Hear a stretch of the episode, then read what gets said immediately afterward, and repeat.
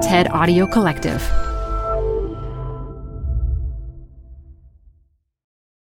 Support comes from Zuckerman Spader. Through nearly five decades of taking on high stakes legal matters, Zuckerman Spader is recognized nationally as a premier litigation and investigations firm.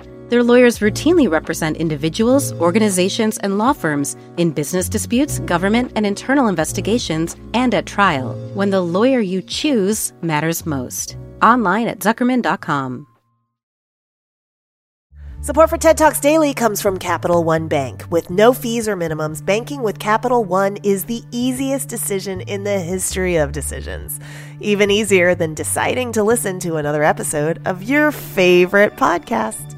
And with no overdraft fees, is it even a decision? That's banking reimagined. What's in your wallet? Terms apply. See CapitalOne.com slash bank. Capital One N.A. member FDIC.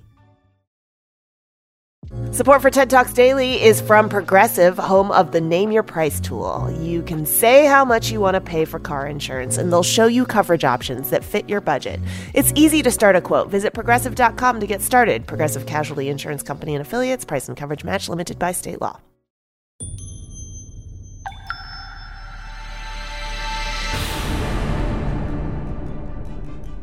This TED Talk features writer, radio host, and comedian Carrie Poppy, recorded live at TEDx Vienna 2016.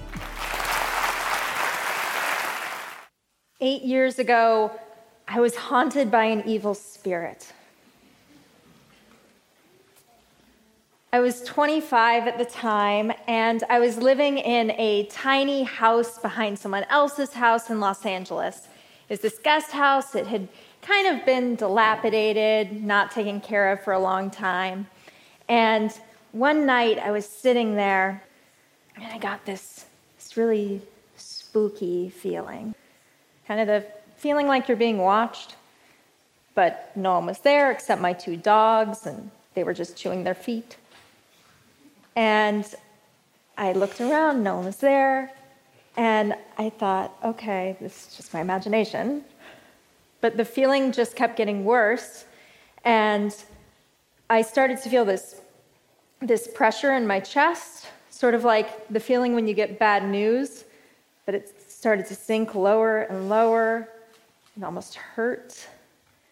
And over the course of that week, this feeling got worse and worse. And I started to become convinced that something was there in my little guest house haunting me and I started to hear these sounds this whoosh kind of whisper, like something passing through me.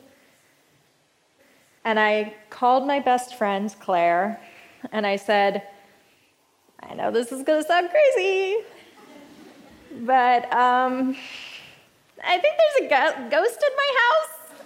I need to get rid of it. And, uh, and she said, she's very open minded, and she said, I don't think you're crazy. Um, I think you just need to do a cleansing ritual.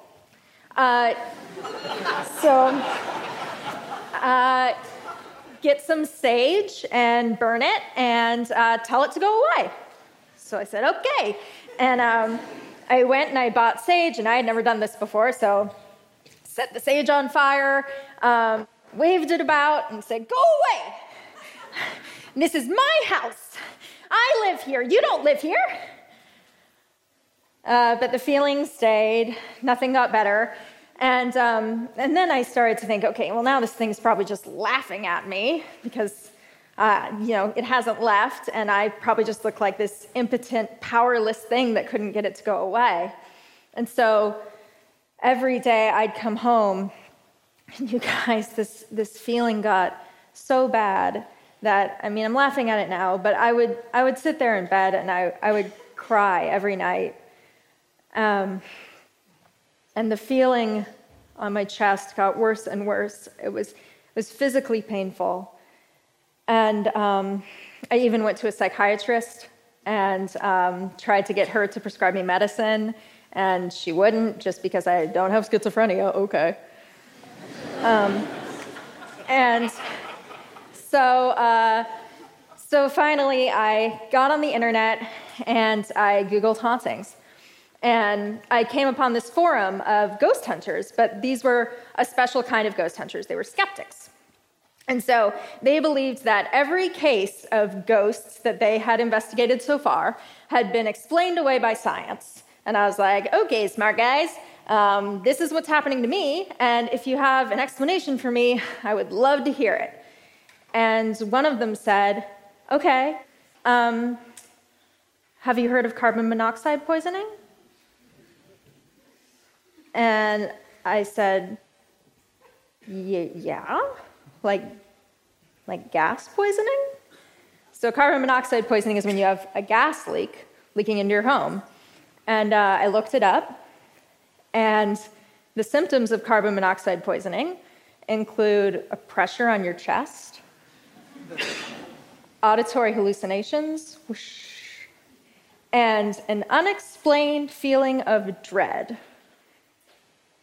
So that night, I called the gas company. I said, I have an emergency. Um, need you to come out. Don't want to get into the story now, but I need you to come out. Uh, they came out. I said, I suspect a gas leak. Uh, they brought their carbon monoxide detector. And the man said, um, It's a really good thing that you called us tonight because you could have been dead very soon. 37% of Americans believe in haunted houses. And I wonder how many of them have been in one and how many of them have been in danger. So, that haunting story has led me to my job. I'm an investigator, and I'm an investigator in two senses. I'm an investigative journalist, and I'm also an investigator of the claims of the paranormal and claims of the spiritual. And that means a few things. Um, sometimes that means that I'm pretending to need an exorcism so that I can get, uh, yes, that's right, so I can go to an exorcist and see if he's using gimmicks or psychological tricks to try to convince someone that they're possessed. Um, sometimes that means I'm going undercover in a fringe group, uh, which I report on for a, a podcast that I co host. And I've done over 70 investigations like this with my co host, Ross. And I would love to tell you that nine times out of 10, science wins, it saves the day, it's all explained. That's not true. The truth is, 10 times out of 10, science wins, it saves the day.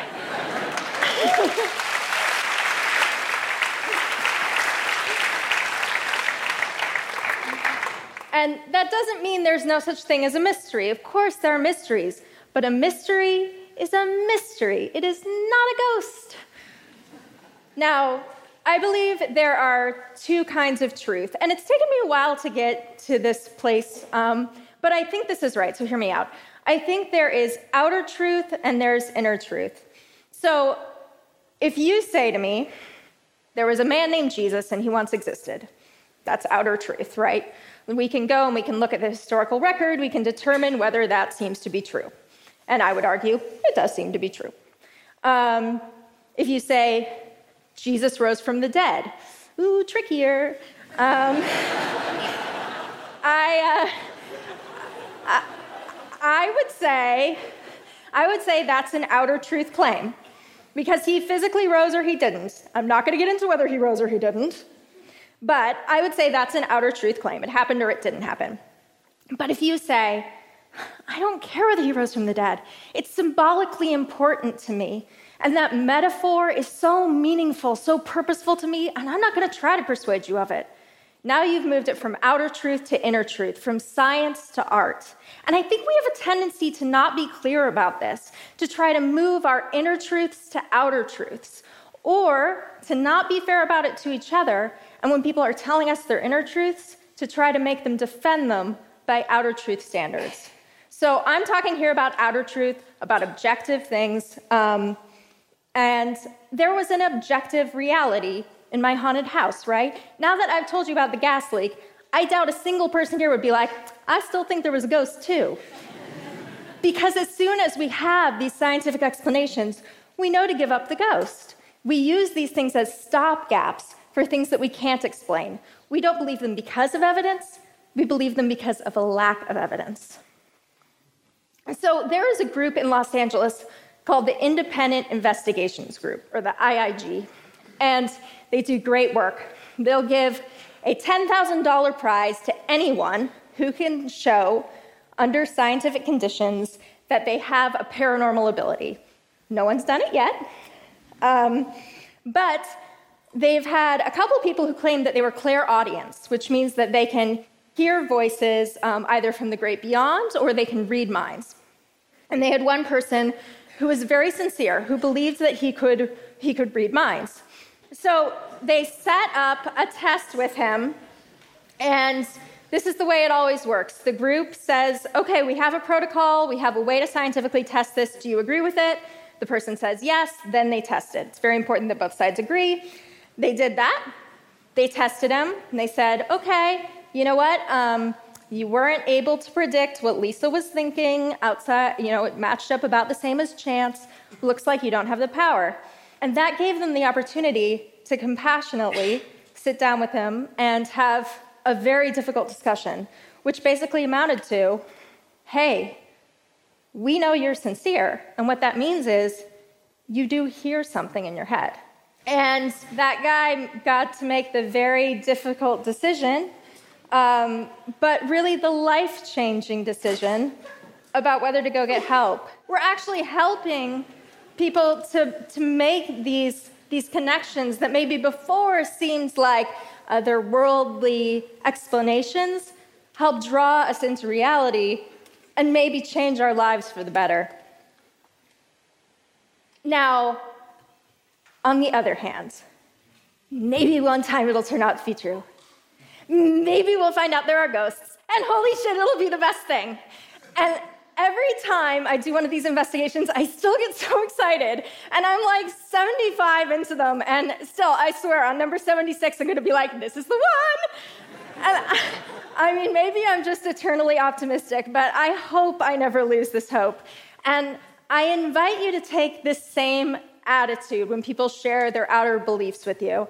When talking about testable claims, respect them enough to ask these good questions, challenge and see how you can examine them together. Because there's this idea that you can't respect a belief and still challenge it, but that's not true. When we jiggle the lock, when we test the claim, we're saying, okay, I respect you. I'm listening to what you're saying. I'm gonna test it out with you. Like, we've all had that experience where you're telling someone something and they're like, oh, it's really interesting, yeah. You know, you, you know you're being had, but when someone says, really? Huh, It sounds a little sketchy to me, but okay, I'm listening. You at least know you're being engaged, you're being respected. And that's the kind of attitude we should have with these claims. That's showing someone that you care what they're saying. That's, that's respect. Now, yes, most of these searches will come up empty, but that's how all of science works. Every cure for cancer so far has not panned out, but we don't stop looking because, and for two reasons. Because number one, the answer matters. Whether it's looking at the afterlife or the paranormal or the cure for cancer, it all amounts to the same question How long will we be here? And, and two, because looking for the truth, being open minded, and being willing to be wrong and to change your whole worldview, it is awe inspiring.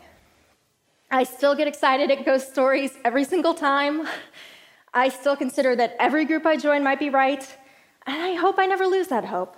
Let's all never lose that hope, because searching for what's out there helps us understand what's in here. And also, please have a carbon monoxide detector in your home. Thank you.